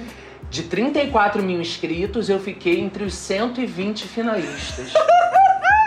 Uma Eu conquista. fui a. Uma conquista. Eu fui até a etapa de dança. Que eu sempre dancei muito mais do que cantei. É um talento que eu tenho. Um dia você vai poder me ver tá, tá bailando. Se um dia eu for pro Dance em Brasil, ou pra Dan- Dance em Brasil, não que eu não vou dar dinheiro pro pastor ainda, amo a Xuxa. Mas eu vou pra Dança dos Famosos um dia. E aí você vai lembrar dessa gravação. Tu vai falar, cara, bem que o GG falou que dançava. Eu danço bem Ai, meu, direitinho. Hum. meu sonho é ir pra dança dos famosos, mas aí eu tenho o, o empecilho, tem, tem que primeiro ser famoso, tem que ter uma carreira, aí pra depois eu ser chamada. O meu, mas eu, uma das coisas que eu pensei na carreira da internet é que eu pensei assim, a internet, ela abriu portas pra eu ir pra dança dos famosos. Porque era a única chance. É verdade, Porque eu verdade. sou tão tosco que a tosqueira na internet rende. Eu não, Não, podia fazer uma você novela é que ninguém. né? Mas, cara, aí eu fui um bro, eu quase fui um bros. e, e eu saí, eu fui eliminada exatamente na etapa de maior potencial que eu tinha, que era a dança. E hoje, conversando com Isa, produtora de Fronteiras e Camarada Gringo, podcasts sérios internacionalistas, ela me fez uma revelação que eu não tinha feito essa associação. Porque no, no YouTube você quase não vê coisas do Popstar do Bros. Só vê Dudu Rush, que eu inclusive sou fã. É, e aí o vídeo que tem no, no YouTube do Popstar do Bros era da participação do Rick Martin. E a Isa falou hoje pra mim, eu tenho esse áudio, eu vou inclusive botar na edição. A Isa falou, cara, o mais hipócrita é que o Ri- Rick Martin é gay. E eu fui eliminado por ser uma, um jovem bailarino pintosa. Porque nada me tira da cabeça, eu acertei a coreografia, eu danço direitinho, nada me tira da cabeça que eu fui eliminado porque eu dava pinta, porque eu dançava feminina, que é o dando o meu melhor. E que naquela época, em 2003, não é anos 90, mas é uma licença poética ou vintage. É, em 2003, era uma coisa polêmica. Eu não podia ser de uma boy band ser uma girl de alma. Enfim, só fiz esse adendo Uhum. lembra da música? do- da Prometida? Sim, sim, Sim, sim, esse, Esse amor, amor é tão profundo, você é Cara, minha porra. prometida, eu vou gritar pra todo mundo. O Bros, o Bros flopou com força, justamente. Os meninos eram bonitos e talentosos, sim, mas não deu liga. Não aconteceu. O Ruge, eu sou fã. Que o retorno delas aqui, eu fui no show, eu chorei. É, eu sou fã do Ruge real. Enfim, vamos, vamos, vamos, vamos retroceder para anos 90, a gente Alguns já tá anos, invadindo é. anos 2000. Alguns É. anos antes. Mas então, o, S- o SBT, na minha opinião, ele é o grande guardião dos- da década de 90 com louvor. Eu acho, eu Se- acho, Leila, você falou uma verdade. O SBT é uma caixinha de recordações boa que a, A, gente. essência anos 90 é, Tá é, é a SBT, gente. Tá lá, tá lá. Hoje a gente odeia, hoje a gente sabe que o proprietário Sim, é da empresa é o O. ah, Cara, mas... eu sou. é- é- a gente é de uma geração que dizia que Silvio Santos era um grande empreendedor, era um case de sucesso, porque foi camelô. Olha isso. Sim. E A hoje. gente acreditou a na gente FIC. É. Cara, A FIC do Silvio Santos empreendendo. minha mãe tinha Pobre. carnê, cara, do baú da felicidade, telecena. Nossa, quantas telecenas nós compramos, já trocamos. Trocava uma tele, juntava duas, trocava por uma, tinha um negócio desse. Eu não vou contar porque eu contei no Tias do Pavê, tá? Mas eu fui auditório do Silvio Santos. A. Mentira! Eu realizei esse sonho. Mentira! Ou eu, eu não sei se conte, eu conto, eu não sei se eu conto. Você cantou aquela música Agora é hora de alegria, vamos sorrir e cantar. Eu cantei. E aí a frase que é uma frase que é uma frase filosófica. Do mundo não se leva nada. nada. Vamos sorrir e cantar. Hey! Você cantou isso? Não, porque isso foi. Isso é bem. Eu jamais entraria pequena, criança. Isso é da época que eu era criança. Eu entrei adulta e eu entrei recente. Eu fui recente. Ah, eu quero Leila. contar um pouquinho. Posso? Deve. É, eu amo essa história. O a galera do, do Ninja Cast já vai odiar. Lá vem a menina de novo enaltecer o Silvio Santos. Meu amor, você tem crédito, pode falar o que você quiser, que todo mundo vai falar. Leila é uma louca, cara. Não, então, eu. Primeiro que eu sempre quis ir pro programa Silvio Santos, desde criança, porque você, como estamos falando aqui, Sim. a gente cresceu forjado Sim. no SBT. O SBT, Sim. ele era tudo nas nossas vidas. E Sim. assim, Fomos crianças histórias sem fim no cinema em casa. Fomos essas crianças. E eu, como pessoa extremamente pobre no Ceará e muitas vezes no interior do Ceará, a, a gente, quando tava lá no interior, na época que passava Maria do Bairro, Marimar, Maria Mercedes, era muito Sim. legal. A gente não pode esquecer desse tópico, Leila. Fala Não, a tua não história e a gente vai voltar pra ele. Não vamos. A, eu lembro que a, a gente não tinha televisão. Então, a televisão e nem energia elétrica na casinha lá de Beberibe. Então, a, a gente ia ver a novela da Maria... A gente... Era legal que a gente chamava a novela da Marimar. Só que a Marimar mudava o personagem. que já era Maria do Já Bairro. era- é, mas era a Marimar. A gente vê a novela da Marimar na casa da moça que tinha televisão. E ela Ah. abria, e, e eles abriam as janelas e os alpendres. Então ia todas as pessoas pobres de outras casinhas. A que gente. fofo! A gente. Sabe, Bacurau? Era muito Aham. isso. A gente tomava banho, passava um perfume, uma colônia, todo mundo. Que bonitinho! E a gente ficava assim, ó, assistindo. Aí, ai, memórias boas. Ai, gente, Sim. eu- olha, aquela, olha onde eu cheguei. Aí tá. Ah, coisa do câncer. É, isso é- essa, essa coisa da retrospectiva é câncer, fala. E os, os hiperlinks, né? Que não tem foco. Isso. Aí tá.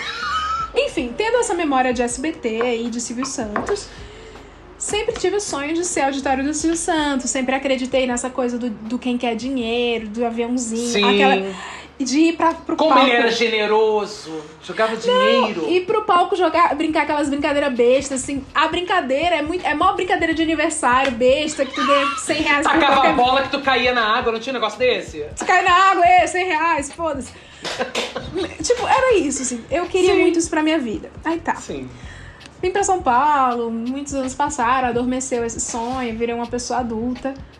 Casei com o meu ex-marido, o Ken, que ele apresenta agora o, o Naru Rodou podcast. O Ken Sim. publicitário. E o Ken trabalhava numa agência, ele era sócio de uma agência.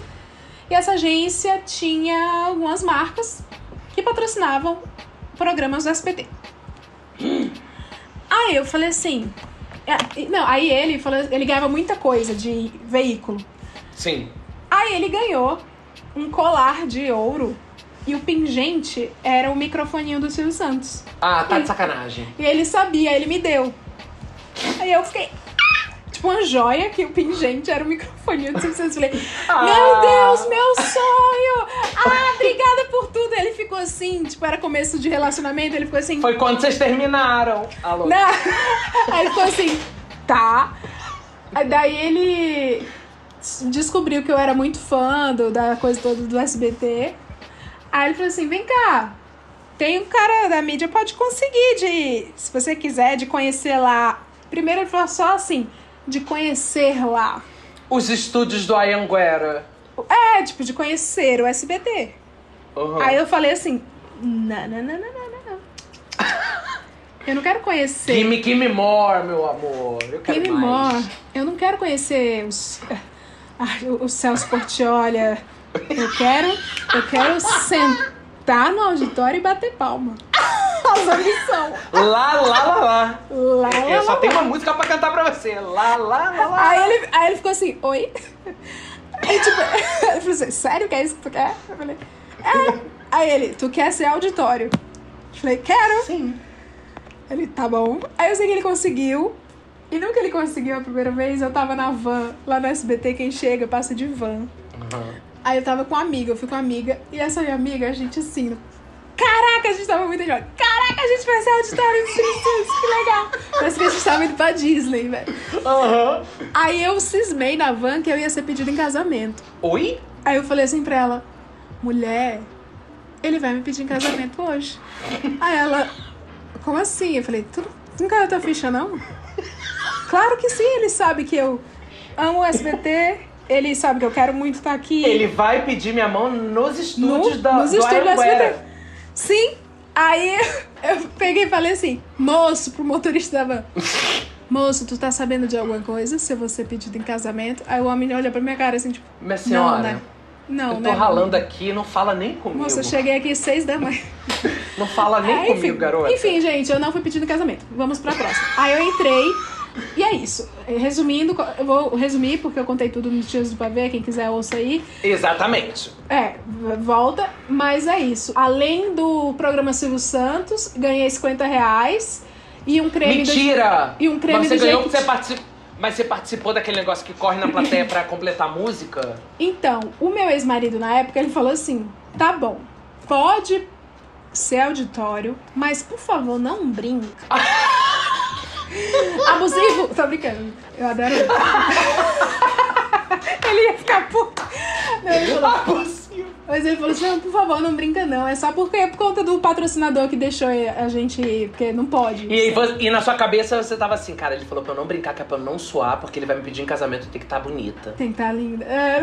Mas a minha amiga ganhou 100 reais. E a brincadeira Ela, mais. ela brincou. Ela brincou e ganhou 100 reais, a coisa mais besta do mundo. A brincadeira Que foi, o quê? Silvio Santos pegou. Veio o Liminha, o Liminha com as plaquinhas, com as caricaturas. Aí ele com a plaquinha que era tipo um cantor, com chapéu de cowboy, loirinho, parecia o Jordi, com microfone e uma Michel viola. Teló. Uma viola. Aí ele disse, quem é o cantor do desenho? Aí ela só falou isso, Michel Teló. Ele, tá aqui 100 reais. Aí eu fiquei assim, puta merda, velho. Por que, Cara. que eu não posso brincar, cara? Exato! Mas você ganhou 50 por quê? Por nada, ele dá pra todo mundo. Ele dá 50 reais pra todo mundo? Na saída, ele dá pra todo mundo. Ele deu 50 reais e ele deu, além de 50 reais, um creme autobronzeador da, da Adriane Galisteu, da Jequiti. Eu ganhei. Cara, o meu sonho é ter o perfume da Britney, da Jequiti, sabia? Oh, os Ouvintes, mandem pra minha casa. Porque perfumes da Britney, tem episódio da Britney no histórico do Bicha. Você sabe que eu sou fã.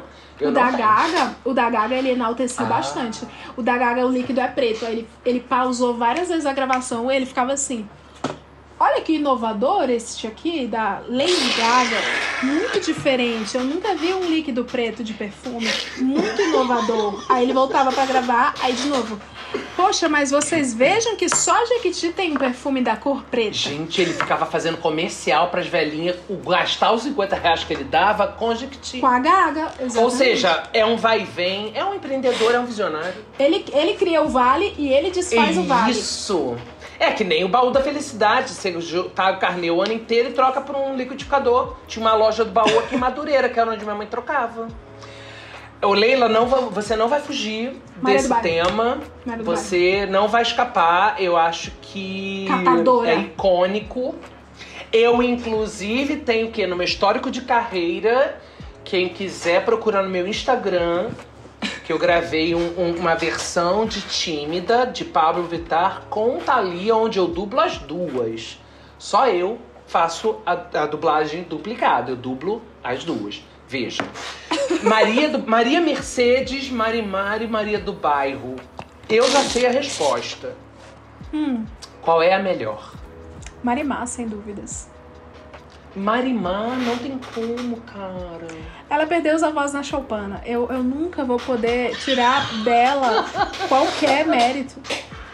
Eu sei que a Maria do Bairro é a Cara. mais. A Ma- a Maria do Bairro pisa com bondade. Eu sei. Não, Maria Mercedes, Isa, nadinha. Ela, a Maria do Bairro tinha tinha um chapéu de, de véu de noiva preto. Não, a Maria do Aquilo era Não, tudo bem. A Maria do Bairro, a Maria do Bairro, ela representou todos nós na era Tinha o do Luiz Fernando. Tinha o Luiz Fernando, ele Ela era lindo.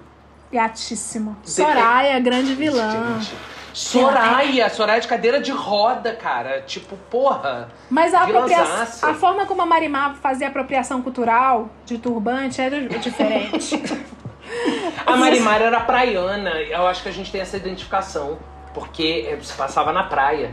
Eu lembro, não, eu acho que é, o carinho que eu tenho pela Marimar foi pelo episódio da Chopin. Acho que foi a primeira vez que eu chorei numa novela, criança, porque mostrou dois velhinhos bonzinhos, sabe? Velhinhos muito da sério, né? cabeça branca, bonzinhos, a trama toda. Aí do nada, tranca eles numa choupana de palha e toca fogo. Incêndio. É.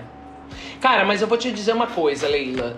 Muita gente, quando, quando analisa a trilogia, você não tá louca, não. A louca sou eu.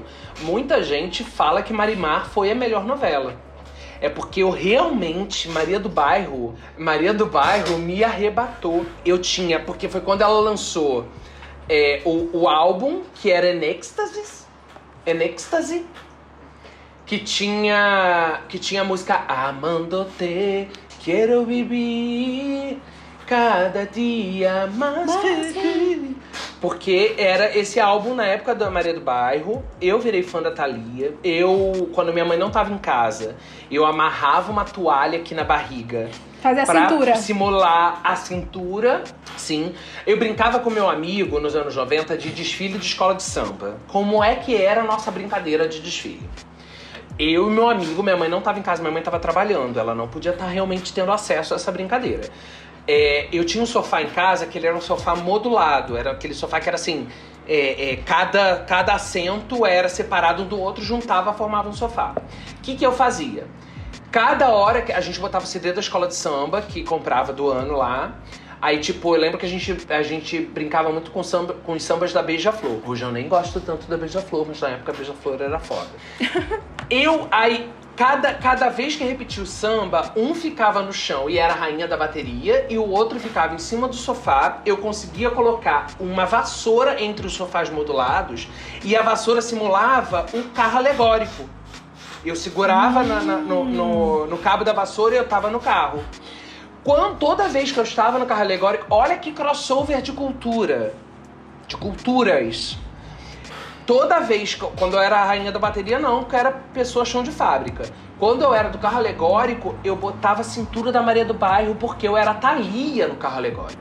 Ah, era fazendo participação. Tinha essa, re- tinha essa referência, como se tivesse uma participação. Meu sonho era a Thalia.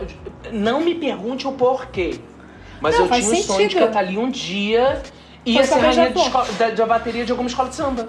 Mas você tá coberto de razão. Era, essa era a mente da criança dos anos 90. A criança e o adolescente. Exato. Era, era, isso. Era, era um eterno crossover. Era um crossover entre Globo e SBT. Era um crossover entre Manchete e Record. Era um crossover entre Maria do Bairro com Beija-Flor. É, a criança era livre, era free.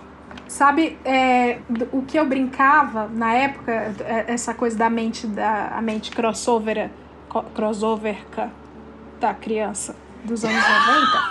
Essa mente aí.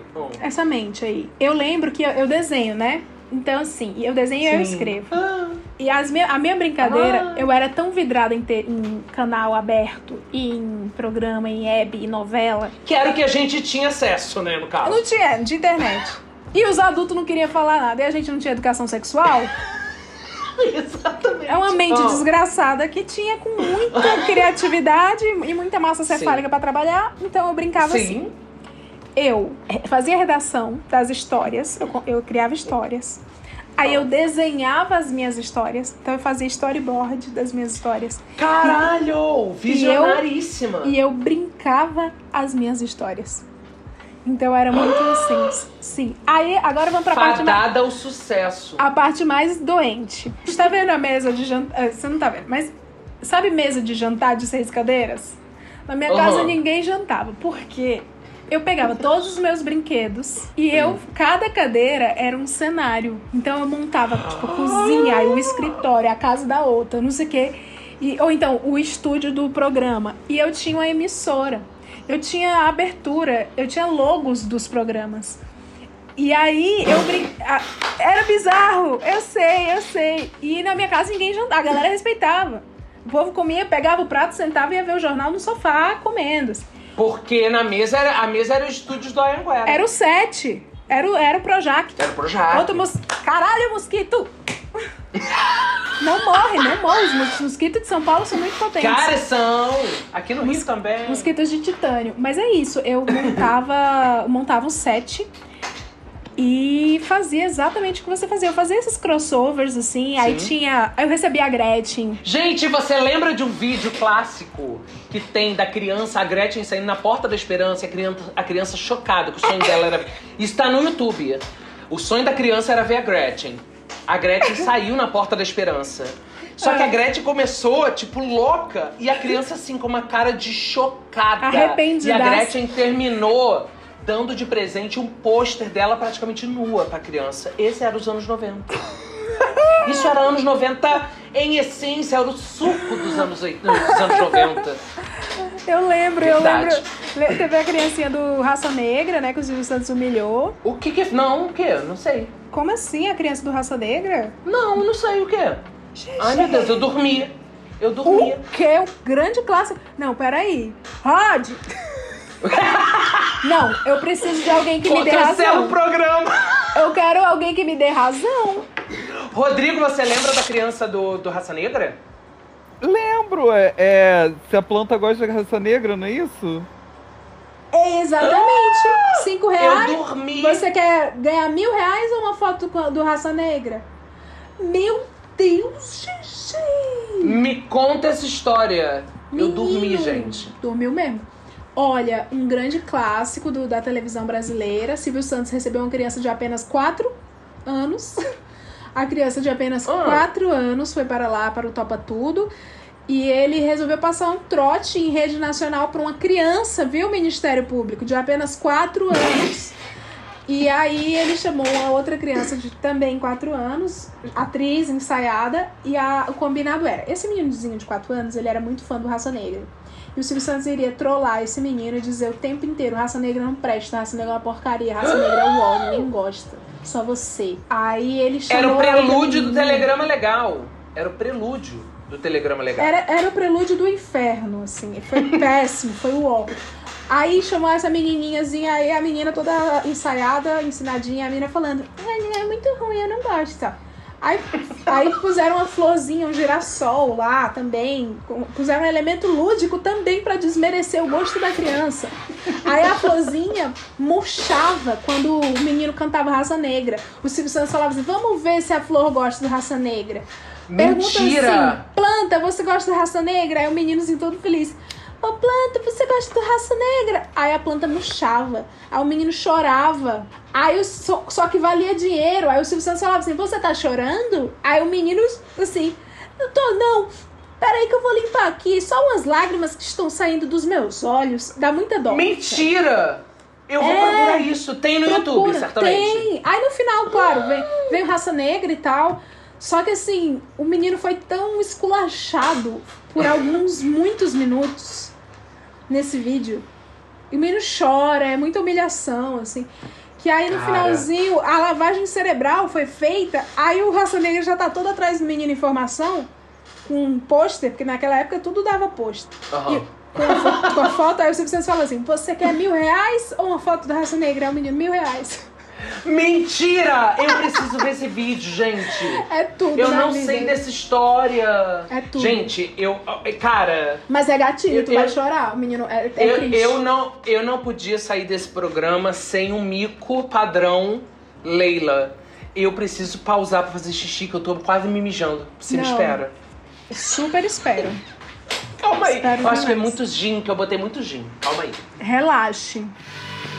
Fantasia volta já.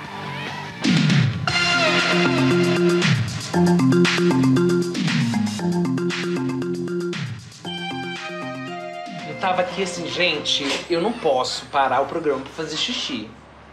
Pelo amor de Deus. Pode, claro que pode. Claro que pode, claro que pode. A gente é free, a gente é livre, é 2020. Eu- se, se Cara, eu posso vomitar vou- no carro do Frilo, tu não pode fazer xixi? Não tem podcast? Vão falar que ai, o GG tá querendo imitar. É, é- é- não é, gente, foi xixi real.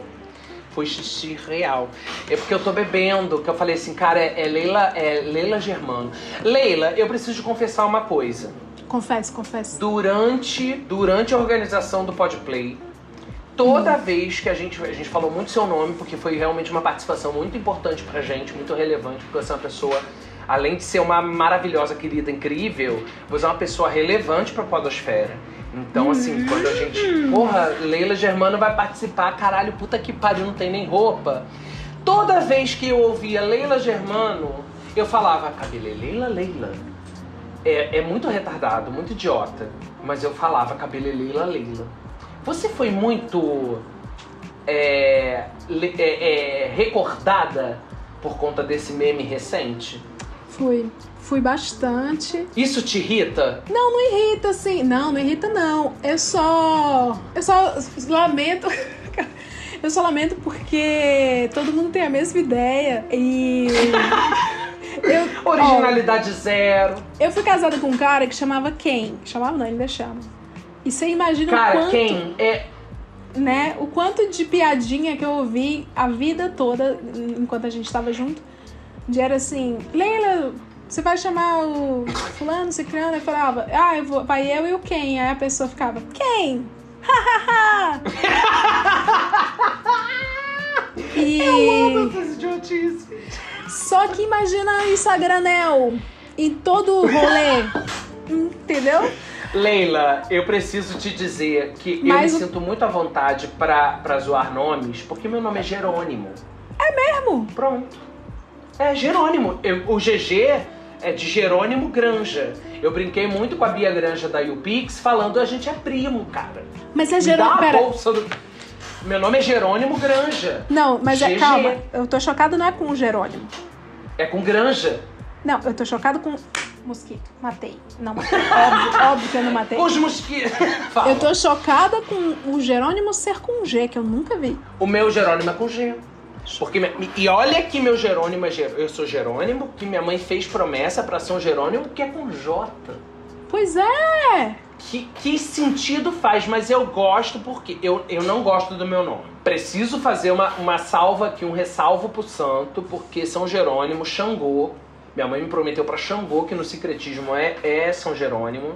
Eu preciso fazer uma ressalva que não tem nada a ver com o santo, porque Xangô tá sempre comigo, me protege pra cacete. Real oficial na vida. Né? Preciso fazer esse registro pra Podosfera saber. Mas ser uma criança Jerônimo nos anos 90, tendo trocado de escola tanto que eu troquei, porque eu, como eu te falei, eu fui uma criança anos 90 numa família em falência, onde eu vim de Botafogo para Lins de Vasconcelos, Lins de Vasconcelos para Campo Grande, você não vai saber, mas quem mora no Rio sabe o que isso significa, a ladeira abaixo que isso significa. E eu mudei de escola e todo ano era aquela zoação até março, abril, era a zoação, depois as crianças acostumavam. Ser uma criança Jerônimo é tenso, por isso eu falo GG. Por isso que eu sou ó, GG. os orixás tinham que. Aquela, já vai começar a falar bosta. Vai começar a falar. Os orixás tinham que. Já veio falar. Vai falar bosta. Vai Já falar é, bosta. já é merda. Já vai. Mas os, os orixás tinham que. Os nomes, assim, pegando pela tua história de vida. Podia ser uma Uhum. coisa assim. Eu tenho certeza que você iria gostar mais se você chamasse Xangô do que Jerônimo. Eu acho que sim, sabia? Porque Sim. pelo menos era. Porque é o- era porque é o hype. uma- Exatamente. É o hype. Ainda que nos anos 90 ser uma criança de família candomblessista foi sofrido, tá? Imagina. É, é, é muito legal hoje tudo que a gente está vivendo de, de, de valorização de reconhecimento da cultura preta, que é uma cultura foda para caralho. É, porque eu fui uma criança candomblessista. Minha mãe é branca, eu sou branco, eu sou da pele, ainda que eu seja pardo, segundo o IBGE. Eu sou uma pessoa de pele branca, eu não sofro qualquer, é, qualquer discriminação de uma pessoa preta, então eu sou branco.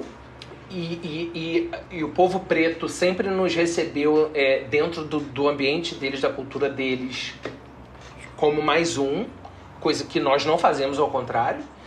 É, mas, mas hoje a cultura preta ela tem um orgulho que tem que ter mesmo, que nos anos 90, nos anos 80 não tinham não. Quando você falava que eu era espírita, é, né? Antigamente você não falava que era candomblessista, no máximo você era espírita. Você era espírita. É. E- entendeu? E minha mãe era da Curimba. Minha mãe é, é feita, ela tem, tem as obrigações todas. Ela é mãe de santo que não exerce. Mas ela é feita e deu todas as obrigações. Eu fui criado nesse ambiente com muito orgulho, com, muito, com muita, muita graça, com muito axé.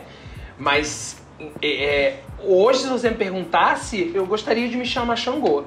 E Mas- é, Mas Fala. o que eu ia falar era isso. Os nomes, os orixás tinham o quê? Ter os nomes mais ou menos igual de remédio. Porque aí Ai. você escolhe se você vai chamar o, o, o nome do, origi- do laboratório, o, o- do princípio ou original. do genérico. Xangô. Tipo, se eu quero chamar Xangô, eu vou.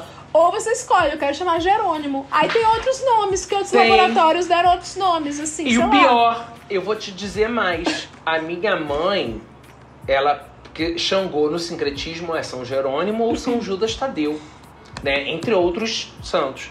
A minha mãe falou: "Ah, não, eu não vou botar Tadeu, porque Tadeu deu. E olha o que que deu. Eu sou viado. Eu dei. É. Tadeu tá dado. Acabei dando. Eu falei, ô mãe. Aí foi o santo te dando uma pernada e falou, ô meu amor. É, disso você não vai poder fugir. Tá, na teu, tá na no teu destino. Tá na tua missão ter um filho viado. Pois é. Olha, olha a gente brincando com o nome de santo. Não, mas é, é- Fica aí a, a reflexão. E eu acho apenas que a indústria farmacêutica aprendeu bastante com o candomblé. Leila, estamos nos encaminhando pro final, mas eu não poderia encerrar o programa dos anos 90 sem falar de quê? Do pagode anos 90. que Sim. nos deu grandes clássicos como Inara, Inara, Inaraí. Nossa, inúmeros clássicos. Nós Isso. tínhamos arte popular, nós tínhamos molejo, nós tínhamos o Raça Negra, nós tínhamos o grupo Raça. O que, que você lembra de pagode dos anos 90? O Cara, que eu que te- lembro- o que, que mexe lá com a Leila, lá no coração da Leila? Primeiro que pagode pra mim não é pagode sem cavaquinho, cinto caramelo combinando com sapato caramelo e banheira do Gugu. Sempre havia o pagodeiro, umba, e, sim. o pagodeiro estava lá. E eu, criança viada que era, eu amava a banheira do Gugu exatamente pra ver os meus sex symbols de sunga, dentre eles muitos pagodeiros sim, Leandro Learte, Salgadinho, o menino que eu esqueci que tinha o cabelo pintado de louro. Eu era criança beata. Claramente eu era criança beata. Tu falou do Jorge Tadeu, eu, eu achava uma grande baixaria o Jorge Tadeu. Eu falava, gente, pelo amor de Deus, é a flor de São José, gente, mais respeito. Aí, na banheira do Gugu, eu era criança trouxa que, que eu via a galera se encoxando com força e eu Aham. ficava assim. Pelo amor de Deus, gente, tem sete sabonetes aqui dessa lateral superior esquerda. O que, que vocês estão fazendo aí? Eu acreditava na banheira do Gugu. Eu era fã da banheira do Gugu, nível torci pra Luiz Ambiel na Casa dos Artistas 2. E estou torcendo em segredo, porque eu não dou audiência pro pastor, mas estou torcendo em segredo por ela. torcendo calada. Mas sobre o pagode, é, você falou dos travessos, eu, você falou, eu falei dos travessos. Eu amo os travessos, gostava demais, porque eu era afim, marcou muito minha adolescência. Então eu era afim de um Uhum. menino que gostava muito de Só Pra Contrariar, Alexandre Pires. Caralho, eu tinha um. Olha, eu, eu tinha um crush no Alexandre Pires, cara. E sabe o que, que reforçou meu crush no Alexandre Pires? Ah. O fato dele ter ficado com duas loiras do Tchan, já que eu era fã do El Tchan. Nossa, e, e- Ele namorou a Carla Pérez e namorou a Sheila Mello. a gente nos anos 90, jovem do TikTok, a gente tinha mais o que fazer da nossa vida. O Alexandre Pires namorou duas loiras do Tchan e a gente não ficava postando isso em trend topic, não. A gente tinha mais o que Não. fazer. Hoje em dia, se ele A namorasse... gente vivia. Não é? Hoje em dia não, os Instagram de Aham. fofoca tudinho. E, e aí vocês iam tudo correr pro Twitter, ficar assim, ah, quem vai ser a próxima? Joyce Hasselman? Tenho certeza que vocês iam fazer isso. certeza. A gente era muito mais, mais legal. Não é? A gente tava fazendo o quê? A gente tava convertendo a moeda. Você imagina, imagina o gossip do dia dando. É, Joyce Hasselman foi vista saindo do apartamento de, De Alexandre, Alexandre Pires, cara. Sheila. Não, Carla Pérez deixa de seguir Alexandre Pires no Instagram. Nossa, eu acho isso tão. Ai, gente! Nos anos 90 Exato. a gente. Xande, Xande teria comentado num tweet: Meu casal. Nossa! Cara, Carla sério. Pérez. A gente tinha mais o que fazer, não tinha? A gente tinha muito mais. Cara. Nos anos é 90 era assim, baixaria e putaria e, e polêmica atrás de polêmica. E assim, a gente tinha mais o que fazer. Não, a gente. Cara. O, o, o- se o pau do, do Van Damme tava duro em rede nacional Exato, domingo, era Gretchen! a gente não se importava, sabe por quê? Porque a gente Não. tava juntando caixa de leite pra promoção da Nestlé. E trocando. e trocando é, negócio da Elma Chips por Tazo. Era, era E isso que o brasileiro tava fazendo. Trocando tampinha da Coca por ioiô que acendia. Porque a nossa casa, a nossa casa a gente, a gente decorava com itens promocionais. Exato! Nós tínhamos. O sonho da gente era ter o, o, o pelúcia do Parmalat. Que tinha aquele comercial que eu me coquinha que não emocionava. pode vender, beber. Isso eu me emocionava com o especial de Natal da Xuxa, essa noite tão feliz, vem me dar a sua mão. Quer dizer, eu tinha toda essa essa essa referência nostálgica. Eu ver, tava os nossos, ver os nossos velhos felizes chorando, satisfeitos com o Roberto Carlos no fim do ano. No especial do fim do ano, sabendo, pensando quem vai ser a, a cantora da nova geração que vai cantar com o Roberto Carlos. Sandy já cantou, uma galera já cantou. Sim. Qual seria a próxima versão de Laura Pausini que Sandy faria? Total. Sabe? Qual seria, cara? Cara, ai, tinha Titanic, final dos anos 90. Eu fui no cinema no Titanic com duas. Eu era viado já, eu não sabia Já. disso. Já. Mas duas amigas da escola se apaixonaram por mim. E eu não sei por que fiquei com as duas, já sendo viado. Responsabilidade afetiva. Vou abrir um artigo no Medium. Precisamos falar sobre responsabilidade afetiva. E no- vendo, indo, tendo, indo, tendo ido assistir Titanic no cinema com as duas, eu fiquei beijando uma e fiquei beijando a outra e terminei viado. Quantos homens hoje? Ah, mas é. Melhor do que estar na rua matando, roubando. Beijo nas bocas aí. Exatamente. Cara, anos 90 é, foi um tempo de liberdade. As, as crianças desciam na boca da garrafa e, sinceramente, a gente não tinha essa percepção de maldade que hoje, hoje a gente tem e que eu acho que a gente hoje, de fato, tem que estar atento às nossas crianças. Porque hoje a internet está aí distribuindo informação sem critério, muitos pais. Não, é momento da militância aqui sem os pais estarem pe- percebendo e é preciso estar atento porque tem muita gente, muita criança acessando coisa que não deve, porque hoje a proliferação da informação ela é muito maior e muito mais massiva. Exato, né? tem a ver com os pontos a de gente- contato. Os pontos de contato, assim. Exato. Antigamente, assim, ah, boquinha da garrafa, não sei o quê, mas assim, a gente não vivia em rede. a- os nossos Uhum. filhos, sobrinhos, netos não estavam jogando free, de seis anos, não estavam jogando Uhum. Free Fire com um adulto desconhecido. Uhum, Sabe? Perfeito, Leila. É, Perfeito. e assim, é, beleza, a gente usava shortinho beira-cu? Usava. Sim. Mas a, a gente. Mas era, era isso, assim. O perigo realmente existi, existe, existia na Sim, nossa casa. Sim. Existia sim, na nossa sim. casa. E hoje, além do perigo que existe na nossa casa e Uhum. continua existindo, existe isso aí, que é. Hoje nós vivemos em rede. E, e há muito pouca, acho ainda, né, que há muita pouca responsabilidade com as crianças hoje, com acesso à, informação, que hoje é massiva. E ela é massiva no sentido de uma informação indevida que muita criança acessa, e é massiva no sentido de quantidade de informação. Crianças estão eh, adoecendo cada vez mais cedo de depressão. É, Isso já não é mais um mal de uma geração adulta, não. A gente tem cada vez mais crianças e adolescentes passando muito perrengue, falta de atenção dos pais, porque a vida também está muito corrida, enfim. Estamos nos encaminhando para um final de episódio que a gente falou merda pra caralho, só que agora o que? A gente reflete. Leila, Oi. eu quero que você agora faça sua fala final, dê todos os seus contatos da vida, do mundo da rede.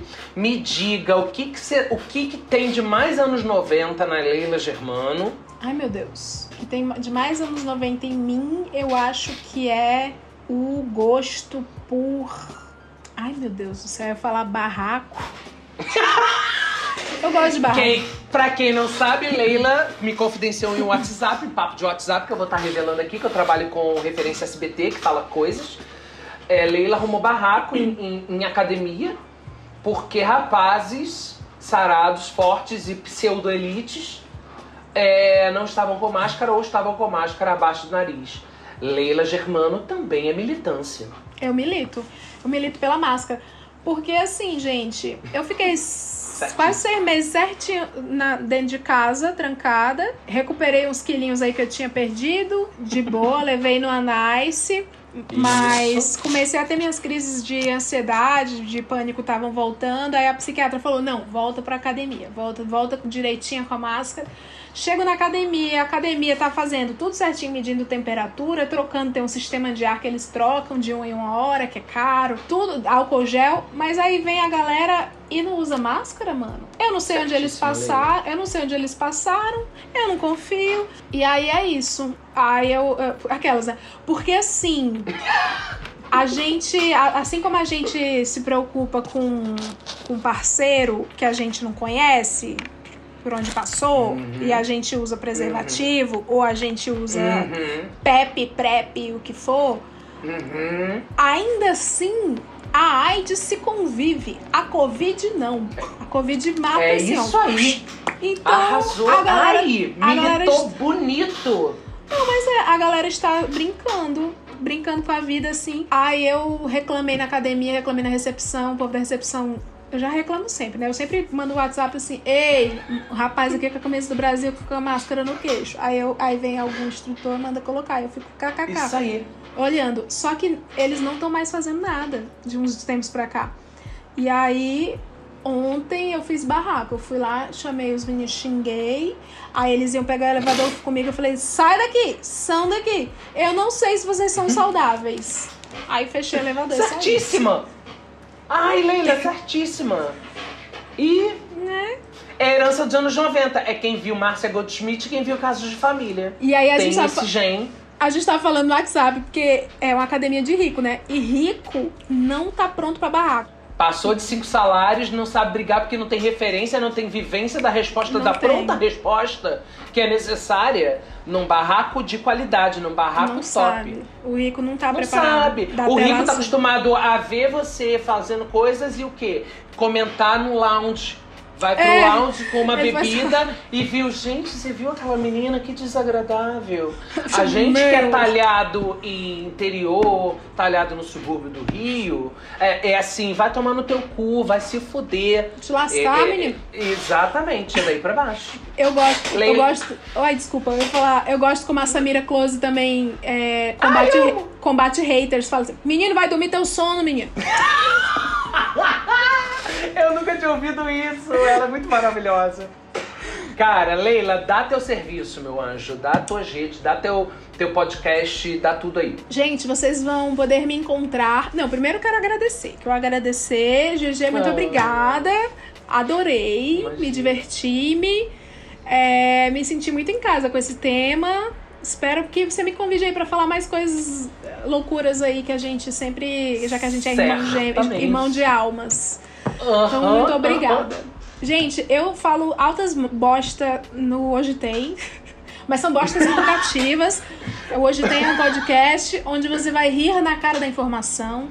Então é realmente para perfeito para a pandemia, menino. Perfeito para um país governado pelo Bolsonaro. É um podcast onde você não sai ignorante e você sai bem da mente. Então é, é isso. A gente debate barraco com advogado, até onde pode ir um barraco, a gente debate. A gente debate é, saúde com médico, a gente debate maçonaria. Por que maçonaria é cafona? Com maçons. É, mas com muito respeito. Ma- É mais Sempre. assim, a arquitetura, a história. É, mas é isso, assim, é, vou ser cancelada pela maçonaria depois disso. Por que, que não tem porta na maçonaria? Hã? Não tem porta nos lugares lá nas casas da maçonaria, tem um negócio na porta que não é a porta. Não tem um negócio desse? Tem a Tem porta. moldura da porta, só que Tem não porta. é porta, é cimentado e a pessoa entra pelo lado. Dizer. É, isso, os arquitetos, né? Do universo. Bom.